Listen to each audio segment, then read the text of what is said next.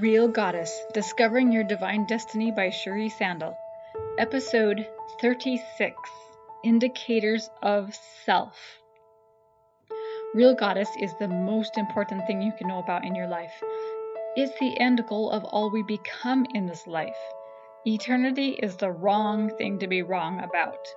You treat differently what you want to last forever. A wise man said that in this current day and age, women will be seen as different and distinct in the happiest of ways, and I'm here to rope you in, sister. I told my daughter, who was eight years old, that when she can keep her bedroom clean, she can pierce her ears. That was the advice that I had heard from other parents was that they would be emotionally mature enough to be able to take care of their ears and their earrings and spin them every day and put alcohol in the, the holes of their ears if they are able to keep their room clean. Well, she was able to keep her room clean for about three months. And I was like, yep, you got it. So she got her ears pierced, and then you can just kind of guess. Right after that, everything fell into disrepair and her room became a mess again. Well, she explained to me, Mom, I can't find anything if it's all in where it's supposed to be. And I have to argue. I say, No, you know exactly where to find it if it's always put away. You know what they say a place for everything and everything in its place. But she disagrees. Well, I read in a Reader's Digest article that you can tell the different parts of your mind and your personality based upon the rooms in your house. So think about maybe a game room. A game, a game room might show your playfulness that you might have. What is fun to you? Is it chess? Is it ping pong? Is it, you know, any number of games? Is it battleship? Is it Clue? What does all that say about you? What's the condition of your kitchen?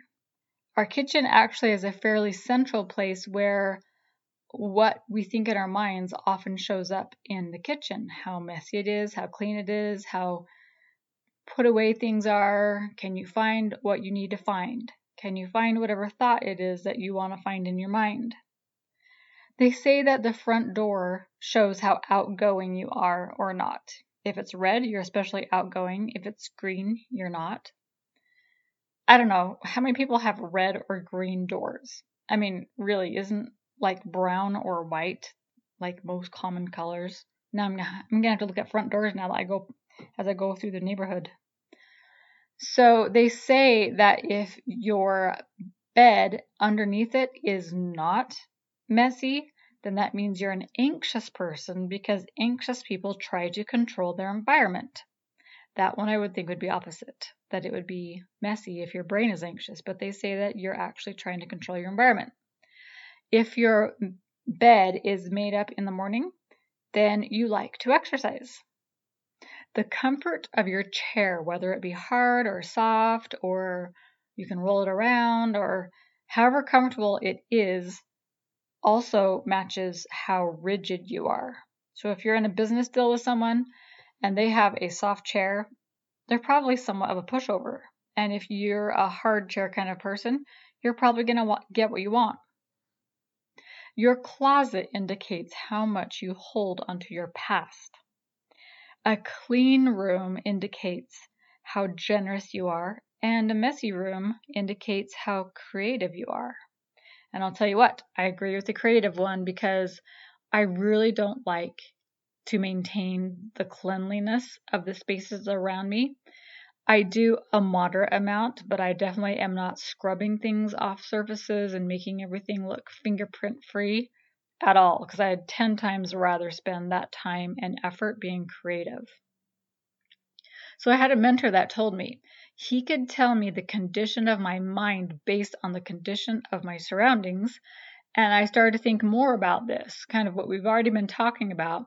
But I'm going to ask you to, to find out what you think based upon the things that I mentioned here in this next coming up place. So, think about your body. and your physiology. What does your skin say about you? Do you have rashes? Do you have really young skin? What does your skin say about you? I've heard it said that skin is how you think the world is looking at you, what you think their perception of you is. Think about your digestion. Digestion relates to the stress in our lives. How about strange aches for no reason? Right now, my ring finger has been hurting, and I know because there's nothing that's making it any different than any other finger on my hands that there is a problem there, and it's usually with a relationship somewhere if it's a ring finger. Your teeth. Your teeth indicate how decisive or indecisive you are. And as I become more decisive in the last few years, my teeth have become better and I haven't had so many root canals. Let's think about your environment, kind of like we talked about with the house. How about piles? Do you have a lot of piles around? People with piles often are detail oriented and their mind is always going and they're always breaking things down into smaller bits so that they can make sense of them. People who are clean have a cleaner mind, cleaner um, thinking habits and processes, and they're less likely to be um, disturbed by the things around them. The music you listen to, what does that say about you? I've heard that the smarter the person, the more they enjoy classical type instrumental music. And the not as brainy, I guess you could say, like rap music and other non music is the way I might kind of put it, music. So, what does your music say about you? How about the representations of nature you have in your space? Do you have potted plants? Do you have rocks that you've brought from outside? Or what do you have on your walls? Is it plain or do you have depictions of pictures outside or inside? I have a little one of those rock salt lamp thingies that's supposed to give good ions, good vibes physically for you. So I like that in my space. So what is what you have in your space as far as things of nature telling about you? How about the people in your life? The people you hang around with most show who you are most like, whether you like that or not. How you treat yourself versus how you treat others, if they are quite incongruous, then you know that you are not in a good harmony with yourself. If you treat yourself well, you're likely going to treat others well also. If you treat strangers bad, there's a good chance you're not going to treat everyone very well. So I really pay attention to how people treat strangers because the more you love just anybody, the more love you have in general. Let's think about finances. How you spend your money indicates how free or tight you are. Money is just an extension of who you are already. So if you're hanging tight to money, you are a tight kind of a person and you're probably going to hold on to things that you could be more generous with than a person who is more free with their money. Now, of course, there can be ex- there can be extremes with that that are not as good. If you're just so free, you just give away money way too carelessly, then you're probably somewhat careless in, in the way you treat other people as well. I say probably and unlikely because never and always are way too uh, strong. You might say, oh, well, I know somebody who is so generous with their money and they are really mean or something like that. You probably have, you know, you probably have scenarios that are opposites of what I'm saying, but I'm saying generally. So, how willing you are to donate money and the various thoughts that come around wanting to donate or not say something about yourself and your sense of self. If you're happily and willingly donating money, that shows a higher sense of self. Self, and if you are wanting to give too much money, there's a codependency or something that you're hoping that people will like about you because you are giving them more than probably you should. So it's kind of a selfless place to be that shows a little bit less self love. Are you resentful about donating money? So, how resentful you are in life in general will match how you feel about your finances. And also, if you are resentful about money and you just spend it or give it away anyway, that also shows a measure of dependency of what you're trying to get out of something that you can't yet provide yourself. So, if you are an uncaring person versus a good or a generous steward, it's going to show up in your finances. Let's think about the concept of the abstract. Think about your habits. What do your habits tell you of your personality? Again, I think this one can be kind of telling of whether or not we have scattered thoughts or whether we have organized thoughts. I think there's two ways to look at it because you could be a very organized person and have organized thoughts, or you can be an organized person and have anxious thoughts. So, what would you say your habits say about you? The opposites of your personality. So if you are normally a type A, um, forward moving type personality, and there are some places where you're absolutely not, maybe you're a procrastinator in some areas, let's say getting your taxes done every year, that can I- indicate wounded parts of you. So you may feel like you're an organized person, but then when it comes down to a certain part of your life, that will be shown in a messy way, and that shows what's really going on in your mind concerning that thing. And whether or not you're able to handle large large amounts of stress based upon your habits and the way that your mind is organized. Let's think about your dreams. What do your dreams say about you? Well, I've heard it said in several places I've read that dreams are your mind trying to make reality and make sense, trying to make sense of your reality.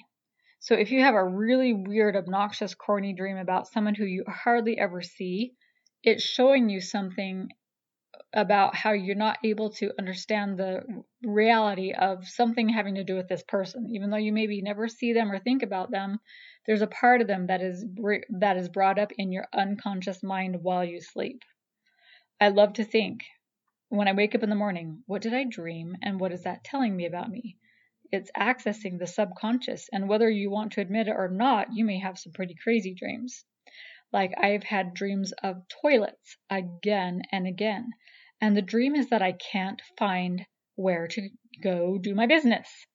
And I can't find a bathroom, and so for some reason, the toilet is usually hidden somewhere in, at the end, like the, the foot place of a bed. And I just have to lift up the covers, the covers and the sheets and stuff like that, and there's the toilet. So I'm thinking this is really weird. And when I looked into it, what does toilet dreams mean in your life? It meant that there's crap with that you're dealing with that you don't know how to handle. And there has been crap in my life that I've been trying to figure out. What do I do with this? So that actually made sense. Let's move on to your wishes and desires. What do they say about you? Are you stuck in the past and ruminating on things from the past, or are you thinking about the future and what can become? I know for a long time I was stuck in the past, and I finally realized it wasn't serving me to keep looping through those thoughts from the past again and again. And I decided, it took a little while, but I finally decided to change to vision boards, which helped me to look into the future of what I really wanted, not the bad things from the past that I was hanging on to. So I started to look at vision boards every night and see what I wanted to see. And I've since found several techniques that helped me to stay in the present and looking forward to the future, which is a really great place for your mind to be. And then um, in the opposite, what are your greatest fears and what does that say about you? So, I really don't like dogs. I have a fear of dogs. And I've finally come to realize that I don't like the spontaneity and the in your face ness of dogs where they can just pass your personal boundaries and all of a sudden just be right up in your face. And that's what I don't like about dogs is any animal or person that thinks that they can cross my boundaries and disturb me without my consent. They just come into my space. So think about what the basement of your thoughts is are are telling you. What is hidden away? What is buried? What wants to stay in the basement and why? Would it be okay to bring it up and air it out and to decide what those thoughts are serving you with in your mind? What are your basement thoughts and what can you do about them? So don't take for granted what these things we've talked about indicate about you and your life and just brush them off and think, eh, it's no big deal. Because when you start to dissect them and decide what they mean for you, you can find out a lot about yourself and about how you can progress and what your real concerns are and worries and be okay with the space that you're in and whether it's messy or clean to come to terms with however that is and be okay with it. Maybe just say, hey, I am a creative person and I have a messy house, and you're welcome to come into my messy house and we'll be creative together. Let's think about the goddess now. So, the potential goddess, how would her space be? Would she have all these things from her earth life that she loves also transplanted into her her heaven or would she not need any of that? Would she be over it? Well, I believe that the potential goddess that you and I can become is a master of mind, body, spirit, and relationships, abundance, space, and the abstract.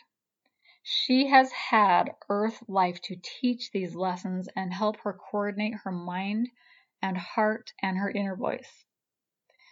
She's learned enough from her earth life that she knows exactly what she wants to have in her space, and her mind works perfectly because she has learned from those experiences and relationships and environment on earth. She's perfected all things in her space.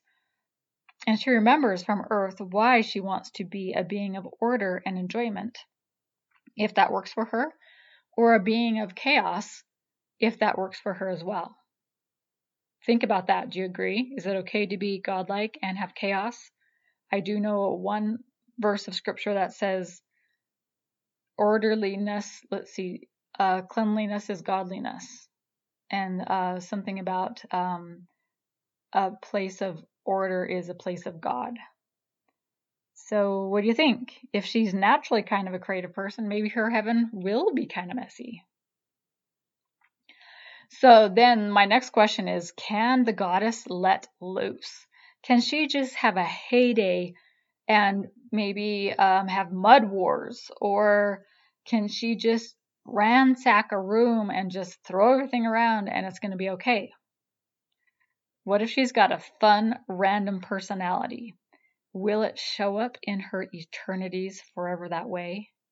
And then will she just snap her fingers and a ministering angel will come and clean up her messes and do her bidding.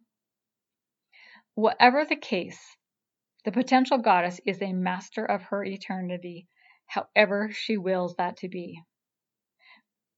Won't it be wonderful to be that potential goddess in the future that has the master of all of your space and time? I hope you will join me in awakening 1 million potential goddesses to their divine destiny by sharing this podcast and information with others you think would benefit. And I hope you have a wonderfully creative, clean space existence if that's what you like.